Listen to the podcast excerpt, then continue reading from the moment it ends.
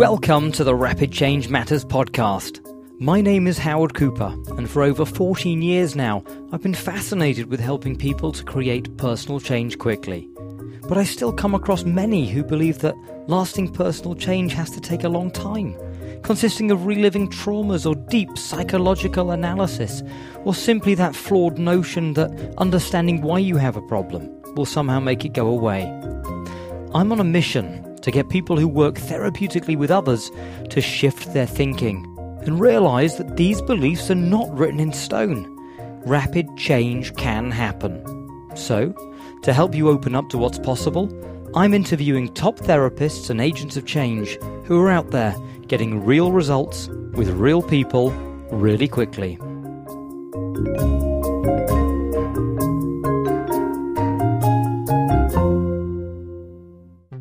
Before we get to the interview, I just wanted to let you know that I've written a quick to read, downloadable PDF on 5 strategies to amplify your client's response, with some great tips on getting your therapeutic suggestions to really sizzle. You can download this for free from rapidchange.works, where you can also find all the information about this episode and episodes still to come. Now, over to the interview.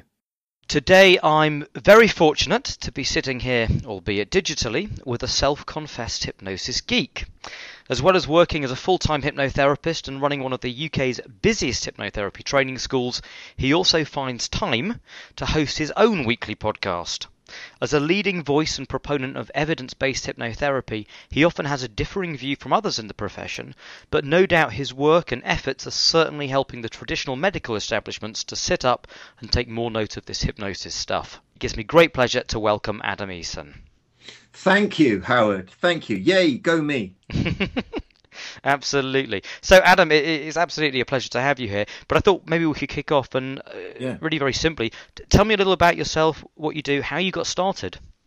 Um, I originally became involved in this field because, um, as, as so many people do when they come to caring professions and therapeutic professions, um, I had a number of uh, psychological and physiological health issues that were helped as a result uh, during my university years um, were helped uh, with with with the use of hypnotherapy, and um, as a result, I went on. When I finished university, I worked I worked for one year of my life. I was employed um, after I finished university, which funded my study as a hypnotherapist. Um, I became a hypnotherapist then, back in the late 1990s, and um, and set up in business. And uh, and I have been working as a hypnotherapist ever since.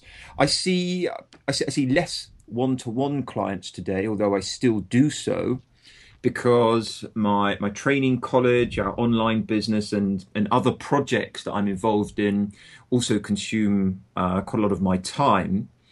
Um, but that's uh, you know, in as much of a nutshell, that's where I am today. You know, the the I started teaching um, probably my first love within this field, which is self hypnosis, also back in the late 1990s, after I'd been up, uh, uh, uh, after I'd been sort of working as a hypnotherapist for a couple of years, and um, in the early 2000s, set up my college. Offering uh, hypnotherapy practitioner diplomas and, and a wide range of other uh, specialist and advanced hypnotherapy trainings, and yeah, that's that's sort of where we're at today. And, and how would you say your views of hypnosis has changed since you've been doing it? Well, um, I was taught, um, I was taught, you know, but by a very, very lovely man. Um, yet the the model I was taught, as far as hypnosis is concerned, and the one that I utilized and used in my own therapeutic work for the first few years of my career was one that you know I, I, I choose to distance myself from greatly today. So I think you know um, I, I, originally worked and held the belief that hypnosis was an altered state of consciousness, a unique, special, magical, wondrous state, and um, it was a way of communicating with the all wise, benevolent, unconscious mind that resides within us and I would hypnotize people and very often take them back to relive painful experiences and memories and access their unconscious mind, give them uh, give them suggestions that would make them better when they awoke, and hallelujah, lightning bolts up the arse and things like that. And um, and so so invested in this particular model was I that my first book was written, um, you know, adhering to to that particular model. Um, um still to this day, it's my best-selling book. Um, rights have been sold for that book in places as diverse and obscure as North Korea, um, and and yet it is uh, even though I'm incredibly proud that it was a, a, book that was published in my name and that I that I sat down and committed to writing, the the central tenets of it are something that I, I tend to shun and am uh, you know am very averse to today. So my journey meant that. Um, you know, funnily enough, when that particular book was published, uh, I recall somebody getting in touch with me and saying to me, "Have you ever checked out this particular quote, or have you ever checked out this particular thing?" Um, with reference to the the model of the unconscious mind, and I was like, "No, I haven't." And I went and had a look, and and, and I was hurt by all of these things that I was reading. You know, the the philosopher and psychologist of the late 1890s referred to the subconscious mind as as as the potential for turning a credible field into a tumbling ground for whimsies. Mm-hmm. And you, know, and, and the more I explored it, the more I started to to seek evidence for its actual existence, the more vapid it seemed, and the more you know, the more lost I felt, and the more insecure I felt about everything that I was doing. So I wanted to seek out what was there and what was occurring and, and start to examine it. Um, the neuroscience perspective has changed massively in the last 15 years, but even the neuroscience perspective of that time, you know, which, which, which was about after I've been in business for about five years, so about 15 years ago. And, um, and I also did some trainings with some people that had a, had a dramatic impact upon my life. Um, Donald Robertson, in particular, is now based in Canada. You know, a huge loss to us here in England, in my opinion. But um, Donald Robertson, in particular, um, a really staunch advocate of both evidence-based approaches, the the, the examining the the inherent principles in the original work of hypnosis by James Braid, but also the development of a cognitive behavioral approach to hypnosis, hypnotherapy, and and its its parallels with the socio-cognitive perspective. And these were things that just lit me up, that mm-hmm. just um, um, really really changed my the way in which I perceived the field, the way in which I conceptualized hypnosis, not just uh, for my own understanding and my own benefit, but also for the benefit of my clients. You know, no longer was it an tangible notion of a, a trance state, um, which which was forever being compared. You know, I'd, I'd be teaching people, and some people would be saying, whoa, man, I was well out of it. That was a voyage to Trip Out City I was on there. And then someone sitting a couple of chairs down would be saying, ah, I didn't have that. It's clearly not working for me and would start talking themselves out of it, you know, because they didn't have the same experience. This sort of non-tangible notion of of depth and you know that somehow being zonked out, thinking strange things and dribbling down yourself was somehow correlated to depth of trance or something like that. Mm. And and you know, so so I got we we got to abandon that, which was so refreshing. It was so lovely, and we've got to abandon that. And we, you know, we've got to start to recognise that actually depth is a misnomer. It's very misleading. That actually hypnosis is more of a skill. It's it's you know, adopting a set of ordinary psychological attitudes, expectancies, and that actually the evidence would suggest that you can become better at it by practicing it as a skill and you know you can become better at it without the need for having a hypnotist present all of the time.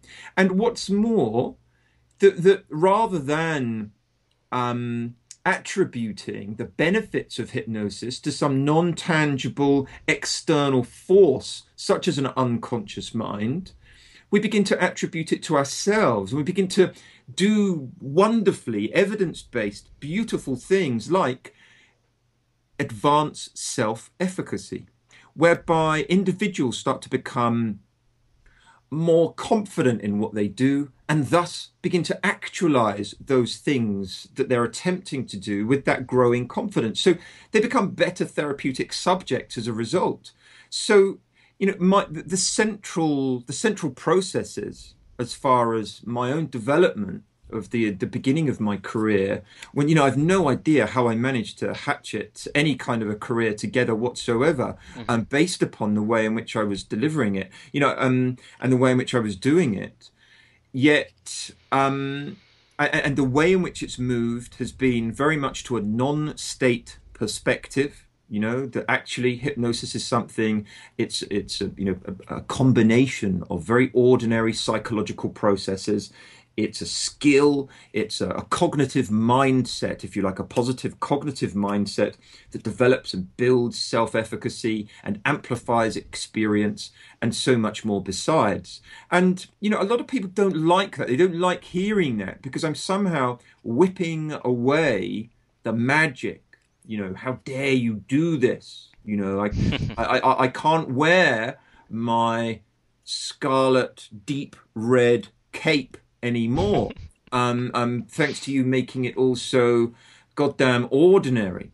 And um, you know, the, the, my point, and the, what are the things that, that again I find so utterly beautiful, is that by underselling it, you start to over deliver on results. And instead of positioning it and offering it as being magic, instead you position it and offer it as being ordinary and grounded and sober and you let the results become the magic. And you let the outcomes and the fact that you're equipping people with empowering life skills you let that become the magic. And i would say that that's probably been the central part of my own journey over the past 20 years in this field there are there are components in there that I that I could go into in, mm. into a lot more depth. But heck, we have limited time here, Absolutely. Right? But, but, you know, I mean, things like depth and stuff, and you know, it, it's subjective experience, and how on earth do you measure that? And you're not actually going deeper, you know. And, and, mm. there's there's no scientific consensus or or acknowledgement that somehow depth is correlated to efficacy of outcomes, you know, um, or efficacy of treatment rather, you know. Um, and and yet, you know, also if you look at all the prominent academics and scholars and researchers of this field ever since James Braid coined the term. You know, so from the 1800s to the early 1900s, all the prominent academics, such as, you know, Emile Coué, such as Hippolyte Bernheim, such as Andrew Salter, such as Clark Hull, such as Theodore Barber, who was prolific you know, all the way up to Irving Kirsch, the theory wars of the 70s, um, and so on none of them even doff their cap to the notion of an unconscious mind. You know, it, mm. it just doesn't even get mentioned, let alone refuted. It's just a non-issue as far as they are concerned. But I think there's a couple of things that you touched on which I, I find very interesting on a personal note. Uh, one of which is that you know you, you had written a book uh, with a, a, kind of a diametrically opposed view, and yeah. the fact that you can almost have whether whether we call it a 180 degree turn is interesting to me because a lot of people I find, you know, especially when they become very invested in an idea, um, yeah. struggle to turn round even in spite of other evidence. They will manipulate or think about or, or reconstruct the world to suit their current belief. And I actually think it's it's it's quite amazing. Um, and I'd love to know more about what was it? Was it just you know you had, as you mentioned, a growing kind of feeling of insecurity that you know is is is this it or is there well, more know, to it or what was it that let you go? Do you know what? Maybe this strong belief I have about all this stuff is I need to look elsewhere. The field of hypnosis, the field of hypnotherapy, is is rife with people. You know that they invest money and loyalty and they, they invest belief in their original training. And so much of people's original training in this field is, is incredibly flawed. It pains me to say so because there are some of the most wonderful people in this field. Um, a, a, few weeks ago, um, I, I, shared a, a, a, quote by Isaac Asimov um, on on my college Facebook page, and it was referring to a culture, a strain of anti-intellectualism that um, Isaac Asimov said was a, a constant thread winding its way through political and cultural life and it was nurtured by this false notion that democracy means that my ignorance is just as good as your knowledge. and th- the reason that I mention this is because I think this is a mentality that is rife in the field of hypnosis, and that people do get entrenched in dogma. They become so loyal with regards to it.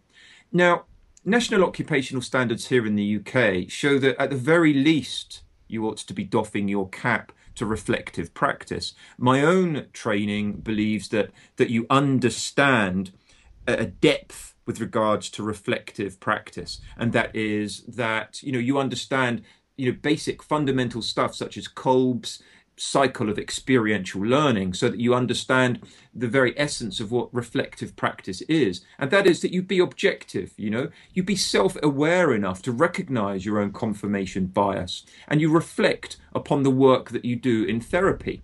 You know it's a basic a basic tenet of any hypnotherapist's business and raison d'etre that they carry on professionally developing and you know, I, I, would sort of paid lip service to that in the initial parts of my career. Mm. But you know, I turned round and thought, you know, this is going to be a very bitter pill to swallow. You know, I've written a book on a particular subject, uh, but now I feel wholly disingenuous based upon that. Um, and and I, I, sought solace in the notion that um, that, that that this was this was me developing. This was me growing and and becoming better and being able to shed and and even be a good example of of these things that I teach these these central components of of what it is to to be an effective therapist. And you know being able to reflect objectively upon what you do and how you do it you know and surely to me it became a matter of responsibility as well. You know I, I choose not to do stuff like past life regression. I mean, heck, I don't even do regression because of because you know of what the science suggests with regards to it these days. Um, and the reason being is that I'm not comfortable taking somebody's money if I don't believe in it. Now, because I don't think that individual is going to get a genuine, felt service from me.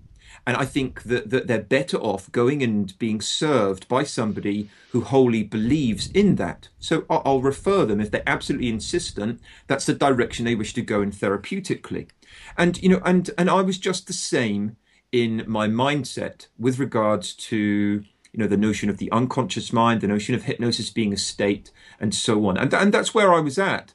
Um, and you know, still today, I encounter a lot of people that that refuse blind refuse to adopt anything else. You know, there's a, there's a lot of forums out there in the world that um, you know you go and ask questions, you go and ask and seek evidence. Um, you know, you you and you go against the grain of these things that are that are sort of that end up being churned out, the same ideas rehashed and churned out by generation of generation of, of recent and modern uh, training schools and establishments. Um, and, you know, that makes me a bit sad. Mm. One of the things, you know, on my own podcast we've managed to, to, to really do is um, is to say, okay, you know, you and I have differing perspectives and differing viewpoints, but heck, we'd go for a beer afterwards, right? um, you know, we'd be friends rather than needing to to, to have problems, um, or rather than suddenly, you know, casting doubt or, or having to use logical fallacy to, to put someone down or, or be anti about them or something because they don't hold the same beliefs as you. I think it's interesting that um, you mentioned um, used the phrase going against the grain. W- would you say that certainly within the, the the hypnosis world, you're someone that's seen as going against the grain? Well, I would say that um, front-line hypnotherapy, absolutely. Um, I would say that really good quality, evidence based um, applications mm. and understanding of hypnosis um, is not taught by the vast majority of training schools and colleges. You know, because heck, that would involve people having to read. That would involve, you know, uh, teachers having to actually examine the subject. And the vast majority of them, you know, you mentioned some of the most prolific important researchers and scholars that have contributed to this field, they don't even know who they are. Mm. You know, they give you a squinty look. And um, um, so it, you know, it, it's that kind of stuff that I tend to think um, is a bit disappointing. You know, um, I, I, there's definitely a shift. There's definitely a shift as far as I'm concerned. Yet, you know, there is also a chasm that exists between frontline hypnotherapy and academia. You know, mm-hmm. um, I encounter and cross paths with and exchange papers with some really awesome academics and scholars around the world as part of my own ongoing PhD study. My own PhD supervisor is Dr. Ben Parris, who has made some of the biggest contributions to the notion of inhibition of the Stroop effect using hypnosis. Really important for the understanding of cognitive neuroscience, cognitive psychology, and also understanding hypnosis, for mm. example.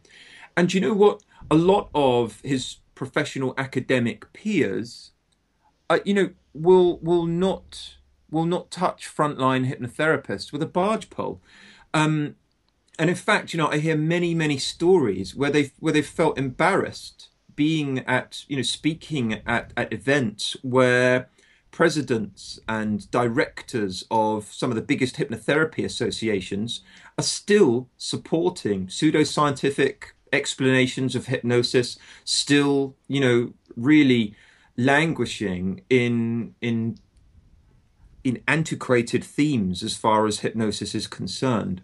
Um, and so this this chasm this gulf that exists between academia and frontline hypnotherapy mm-hmm. gets perpetuated because you know very few are prepared to, to give to give to the other side and uh, I, you know i think for me it's it's become it's become not just a market uh, you know for my business it's become something that i feel strongly about and want to and want to bridge and to make it part of part of my work part of my calling part of my art to to somehow um, continue to educate and make some small inroads and impact upon the field accordingly.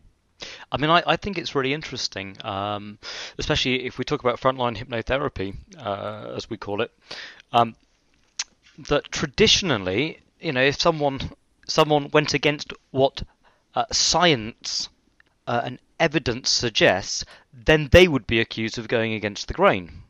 Yeah. And actually, interestingly enough, here there's kind of a reverse, which is um, evidence doesn't support a lot of stuff that frontline hypnotherapists are doing. Yet if you if you don't follow their line, then you could be accused of going against the grain, which is kind of a yeah. weird a weird irony. Yeah, the world is still flat according to yeah. you know a, a, lot of frontline hypnotherapy um, um, in my experience and you know it's certainly one of the reasons that I I I have less I have I spend less time on on on a lot of hypnosis forums out there um, public forums. You know, we have our own for that reason because, um, you know, people with, with an inability to, to argue their their salient points and make them in friendly, proper um, and have proper discussions, end up saying, you know, oh, all that science that you talk about, Adam, you're a dick. Uh, and that's their argument. You, you know, you know that, that, they'll they'll divert. You know that, they'll just digress into being rude, sniping, um, and and and that's it. That's that's the sort of scope Mm-hmm. that they're able to apply to. I mean, I'm exaggerating. So it's a it's for, a well formed argument, of... isn't it? yeah, it's a well formed. I, am exaggerating because that's that's my bent. That's that's you know very often the way in which I teach and, and mm-hmm. give examples of things. But you know, hopefully, hopefully you get the point. Yeah, absolutely. Um, just uh, sort of moving on, on, a, on a side note or moving uh, across, um, I come across a lot of people, uh, certainly in my own practice, who I think have maybe uh, unrealistic ideas of what change is and how you go about change. I still see a lot of people who, you know, they ring me and they say, well, you know, I've had this problem for 50 years, so you know, surely it's going to take 50 years to get over this thing. Um, or that, that they imagine, you know, that I've got a little goatee beard which by the way I shaved off a long time ago, uh, and that they have to lie on a couch and talk about you know their problems uh, or relive traumas. And I was just wondering, you know, what are the things that, that you've come across that people come to, perhaps misnomers about how change works, and um, how do you go about sort of uh, re-educating them?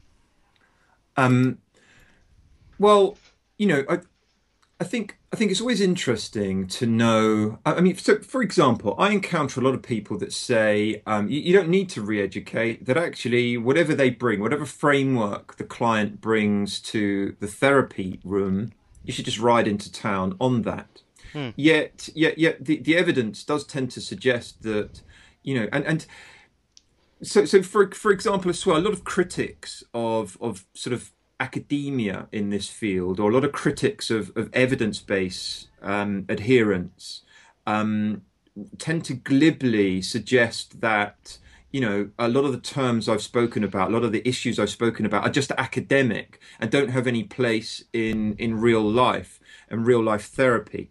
Yet the evidence would suggest to the contrary. The evidence would suggest that when the client has a proper and correct, you know, understanding, that they have a solid underpinning rationale that meets um, congruently with with that of, of of the therapist they're working with, then the results are likely to be greater.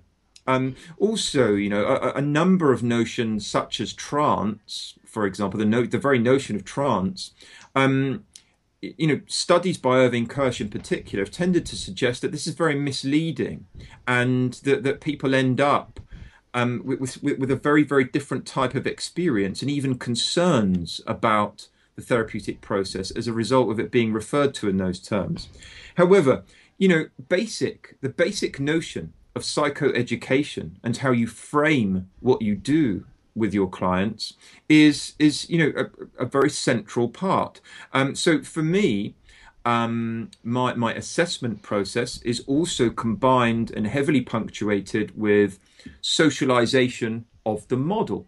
The way in which I would socialize clients to, to the model of mind and the model of hypnosis would be very similar to the way in which I would socialize them and conceptualize their own problem. You know, show them that hypnosis works in, in a very similar way to their own problems being perpetuated, mm-hmm. um, like the notion of negative self hypnosis, for example, negative or, or, or automatic thoughts. And so educating the client, explaining it, but you know, socializing the client to, to the, my particular model um, of hypnosis is also something whereby we, we do that with hypnotic skills training.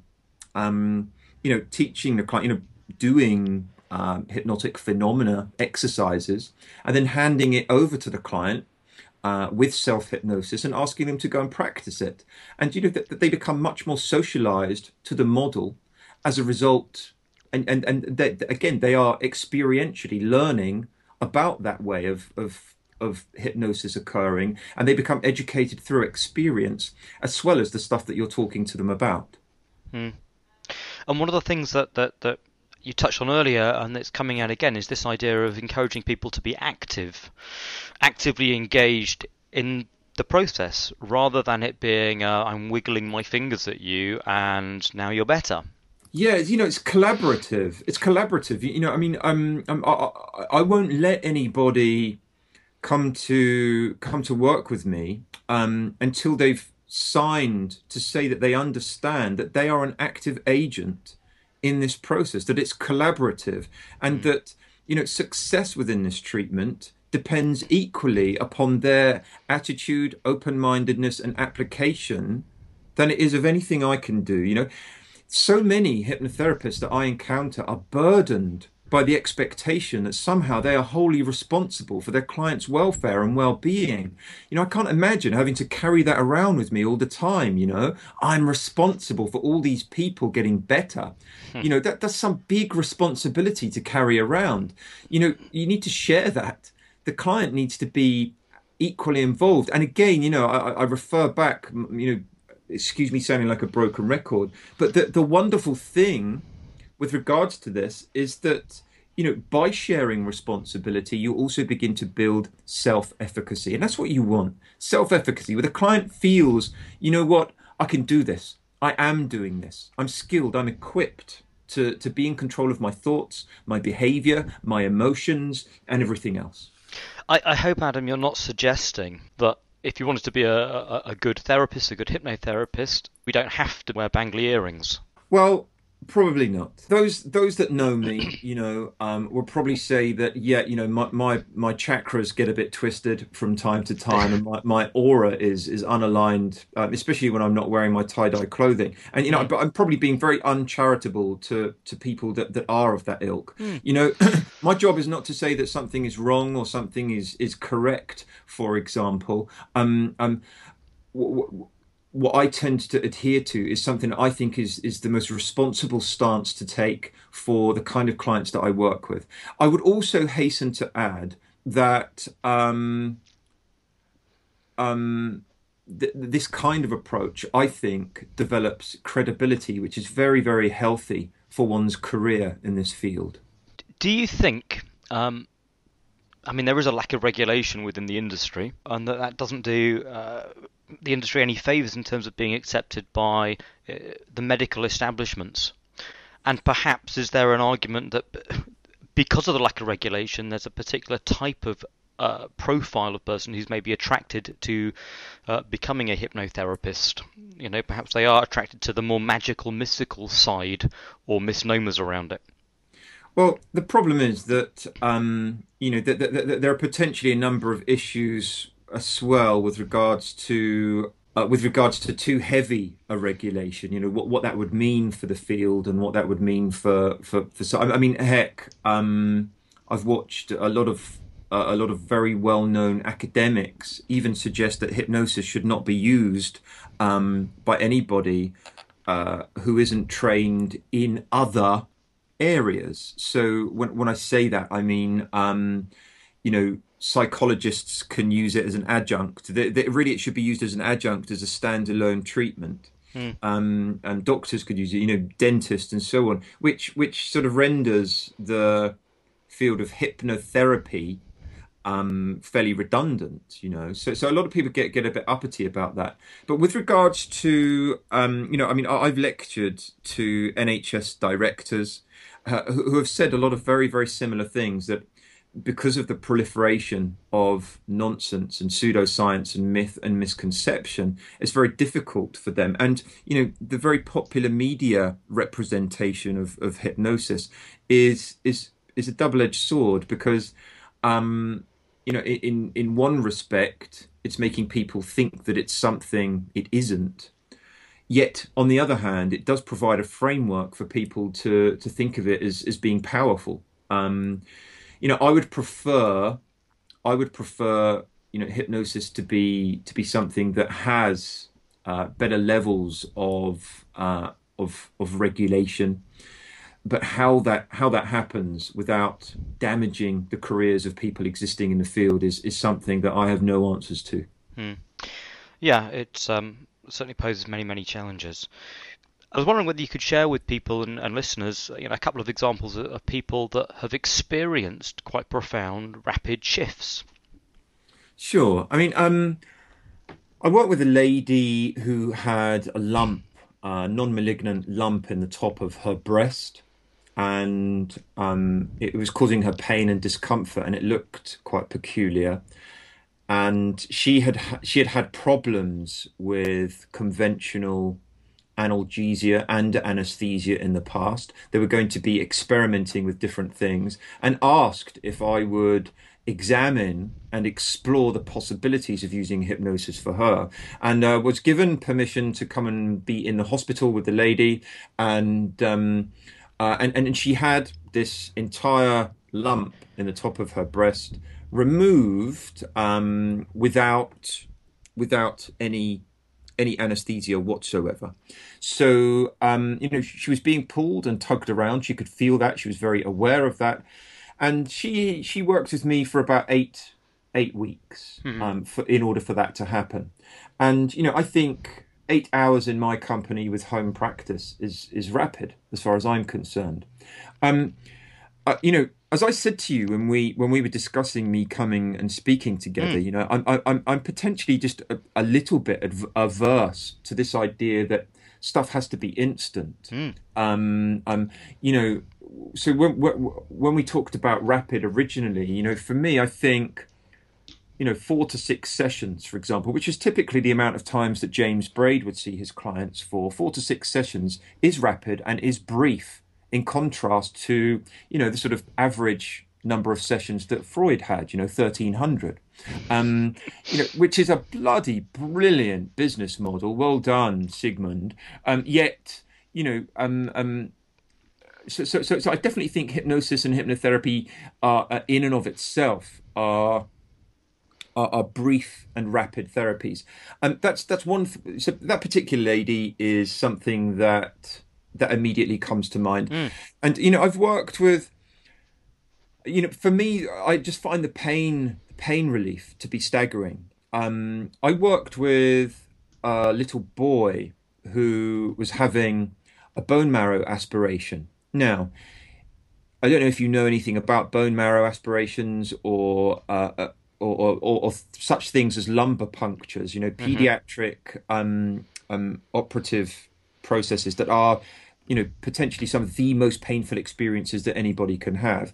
Now, it, I worked with him and taught him self hypnosis, and um, you know he still had drugs. He still had some drug intervention, yet his reaction, his response, when he used medication at slightly lower doses, in combination with his self hypnosis skills, you know, um, and and you know he's less than ten years old was just nothing short of striking as far as I was concerned. You know, his his parents were just amazed and so on. Mm. Um, so I, I, certainly find those kind of things incredible.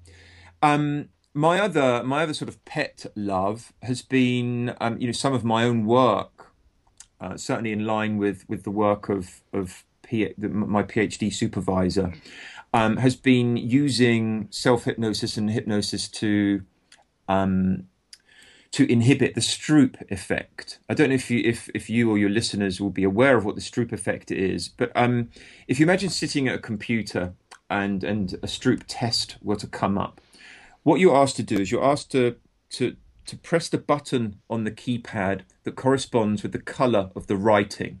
Mm-hmm. So it, it will be red, blue, yellow, black, for example. Um, now, if the word red comes up and the word is red, it's very easy to press the red button. You press it really, really quickly. If, however, the word blue comes up and it's in red writing, your brain, you read the word before you recognize the color. And it, it, creates a slowing down in the anterior cingulate within the brain. And this is called the Stroop effect. It makes you slower to respond.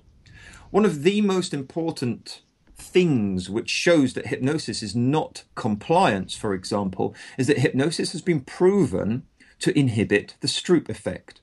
Um, and, and within my own PhD work, I'm, I'm the first person ever to have used self hypnosis to inhibit the Stroop effect. And I just find that amazing, mm. you know, mm. to watch it where someone comes in, they've worked and, and you know, they resp- their brain responds in a very particular way then they give themselves suggestions for word blindness, i.e., I only recognize the color, and within an hour they can inhibit the Stroop effect. Now, to me, that's rapid change, and and I think that's amazing. It's incredible. It's absolutely incredible, and and that's the sort of stuff that I can imagine people listening to uh, at home when they're listening to this, when they're driving around, thinking to themselves, "Really?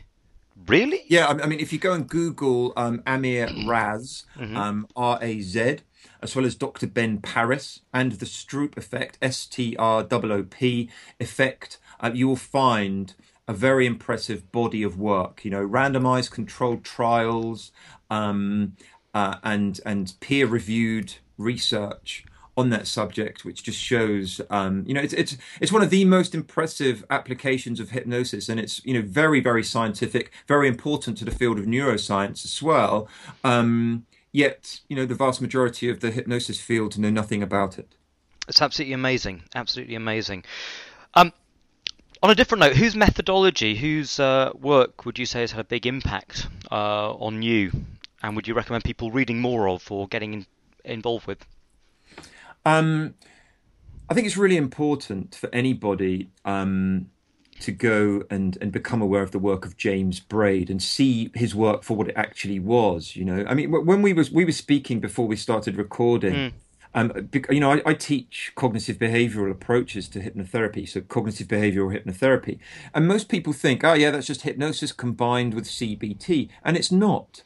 The cognitive behavioral hypnotherapy approach existed long before CBT was ever invented in the 50s. You know, James Braid was using methodologies very similar to habit reversal, very similar to systematic desensitization. You know, back in the 1800s, you know, almost almost a century before CBT had existed, and even Joseph Wolpe, you know, the main pioneer of systematic desensitization, a cornerstone of CBT, for example, um, cites a lot of his um, influence from a man called Wahlberg, who who was who was a hypnotherapist and wrote about hypnotherapy in the 1940s. Um, so I'd say that as far as you know, turning my you know, so James Braid um, and Hippolyte Bernheim, I think, is the second most important person in the field of hypnotherapy. Um, Emile Coué, I have a, I have a real fondness for, not just because, you know, his autosuggestion is very akin to self hypnosis, and you know his his cent- the central themes and laws are still the, of his work are still very very honest and and useful to to anybody becoming a self hypnotist today, mm. um, and, and, and engaging in self hypnosis. So I think that's really important and um, beneficial. I also think. Um, uh, you know, and uh, Emile Coué as well. One of the things that I love about him, and the reason he's such a hero of mine, is because you know he rejected the very popular Nancy school of hypnosis of the of the day back in the 1920s he rejected that. He rejected hetero hypnosis because, you know, he believed and discovered that people could just reject suggestion.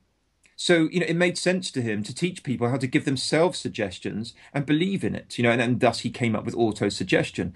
So, um, you know, I, I, found, I found him to be very pioneering. Um, I'd say um, that, that it's very, you know, it's worth familiarizing yourself um, with with the the work of Theodore Barber, the work of Irving Kirsch, and um, certainly Nic- Nicholas Spanos and his Carleton Skills Training Program um, have been really important influences to me. Uh, I mentioned Donald Robertson earlier because mm. um, uh, you know he, he really was the person that that, that, that, transformed the direction that I went in. But he's not really involved in this field anymore, which is a great shame. Um, you know, there's there's a number of academics that are doing really impressive stuff today. Certainly, a man called Graham Jamieson, who wrote um, Hypnosis and Conscious States. For anybody really wanting to get into the neuroscientific perspective of hypnosis, he's the man to to look at. You know, his edited works with a variety of contributors make for thoroughly stimulating and illuminating reading, as far as I'm concerned. Absolutely great, and I know, uh, uh, obviously, you touched upon sort of uh, your initial uh, and visceral gut reaction when I approached you to, to get involved with this uh, about oh, you know is rapid change uh, you know a good thing. What I mean, let's talk about this. What what what what were your concerns?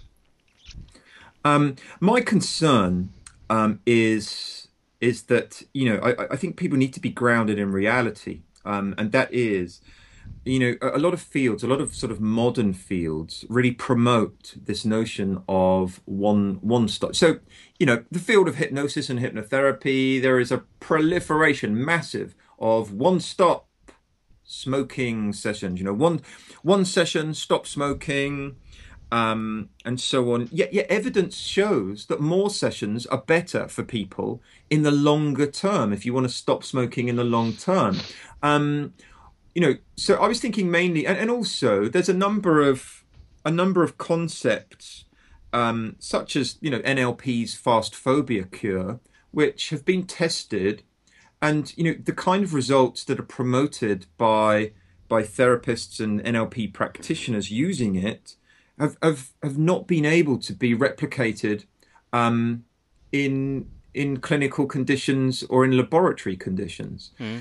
Um, you know, they just can't. And very often, the reason that it's effective out there is because the practitioners believe in these processes so much that that belief and that congruence just spreads into the client. But you know, if if, if all you want your therapy work to be based upon is um, is belief and co- your congruence in what you do, then you know, just buy a wet fish smack people across the head with it and say, you know, this, you know, be really sure that that person knows that you believe it's going to work. Um, so, you know, I, th- I think what my reticence with regards to that is, you know, to suggest to people that that in the first instance that change will happen really quickly you know, especially if they've not bought in and their, their belief system is not properly there in the first instance, mm. you run the risk of entrenching them in their problem, thinking that they're that they are a lost cause or that they're beyond help. You know, um, there was there was a for a number of years in the nineties before advertising um, agencies and, and laws were, were, were made. People used to say, you know, ninety five percent success rate with smokers and I can't help thinking, you know, that in reality, it's much closer to 50%. Um, and, and in, in you know really stark reality, it's actually l- less than that. Um, hypnotherapy for stopping smoking, the, the evidence would suggest anyway, regardless of what individual people say their clinical results are, um, um, the, the real strong evidence for using hypnosis to stop smoking is nowhere near as impressive as people would imagine. Now, if you've been told there's a 95% success rate um, of uh, you know with with this person, but in reality it's forty percent or fifty percent, for example. Now, if you then do not stop smoking, and you think to yourself, "Oh man, I'm one of the five percent. I'm a lost cause." In reality, you're one of the fifty or sixty percent. You know, in reality, where but but but because you've positioned it, because you've said to somebody, this will happen rapidly in one single session Mm. Um, and if it doesn't happen for that person for whatever reason, I think it's good to frame things positively. But you know, it's not good to to to say that rapid is definitely going to happen. And and what's more, what I would say is I still think four to six sessions is rapid. I think that's comparatively brief therapy to a lot of um, old school approaches. But but for for me, this is important because um, you know, I, I really want people to hear lots of different perspectives and lots of things that are going to challenge some people uh, and other people are going to be well on board with. But for me, you know, th- th- this podcast and uh, certainly all these conversations are designed to get people to, to, to, to question, to think, you know, where are they at with things, and you know, let's let's read a little wider. Um, listen, if people are interested in um, hearing more from you, uh, where should they go? How should they get in touch? So, my personal, you can contact me via my personal website, which is www.adam-eason.com. It's just Adam Eason with a hyphen in the middle.com. Or my uh, my training college, the Anglo European College of Hypnosis, which is just um, AE College of Hypnosis.uk. And it is just .uk, not co.uk, okay? Uh, AE College of Hypnosis.uk. Is there anything else that we haven't talked about that, you know, when you're thinking about, you know, what would we cover and what we talk about in relation to this topic? Um, you know, you, would like to say? No, I think I, I, think I've probably pissed off enough of your listeners for podcast, so uh, no, no, problem. Um, well, um, um, no, no, there isn't really. You know, I mean, I mean yeah. Um, people may have questions or, or so on, and maybe at a later date we come and discuss it in a different way. Yeah, no, that's uh, absolutely brilliant, and thank you so much. It's been uh, an absolute pleasure talking to you, and uh, yeah, hopefully look forward to a part two at some point. Yeah, I would really like that. Thank you, Howard. It's been a real honour being here. I hope you enjoyed this episode. And if you did, why not share it with anyone you think might be interested? And even head over to iTunes to give us a glowing review. You'll find more about what's coming up on our Facebook page, facebook.com forward slash rapid change works. And of course, you'll find all the links related to this episode, plus those free five steps to getting your suggestions to sizzle over at rapidchange.works.